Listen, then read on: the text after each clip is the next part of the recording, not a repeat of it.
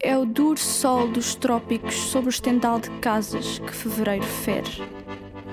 Bulha de vento nas empenas. Pó até onde a vista se desobriga.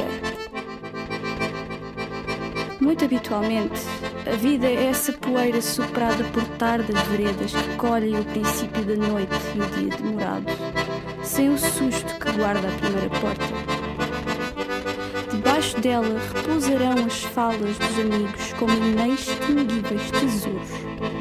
E por ela, necessariamente, entrará o filho pródigo sem necessidade de perdão.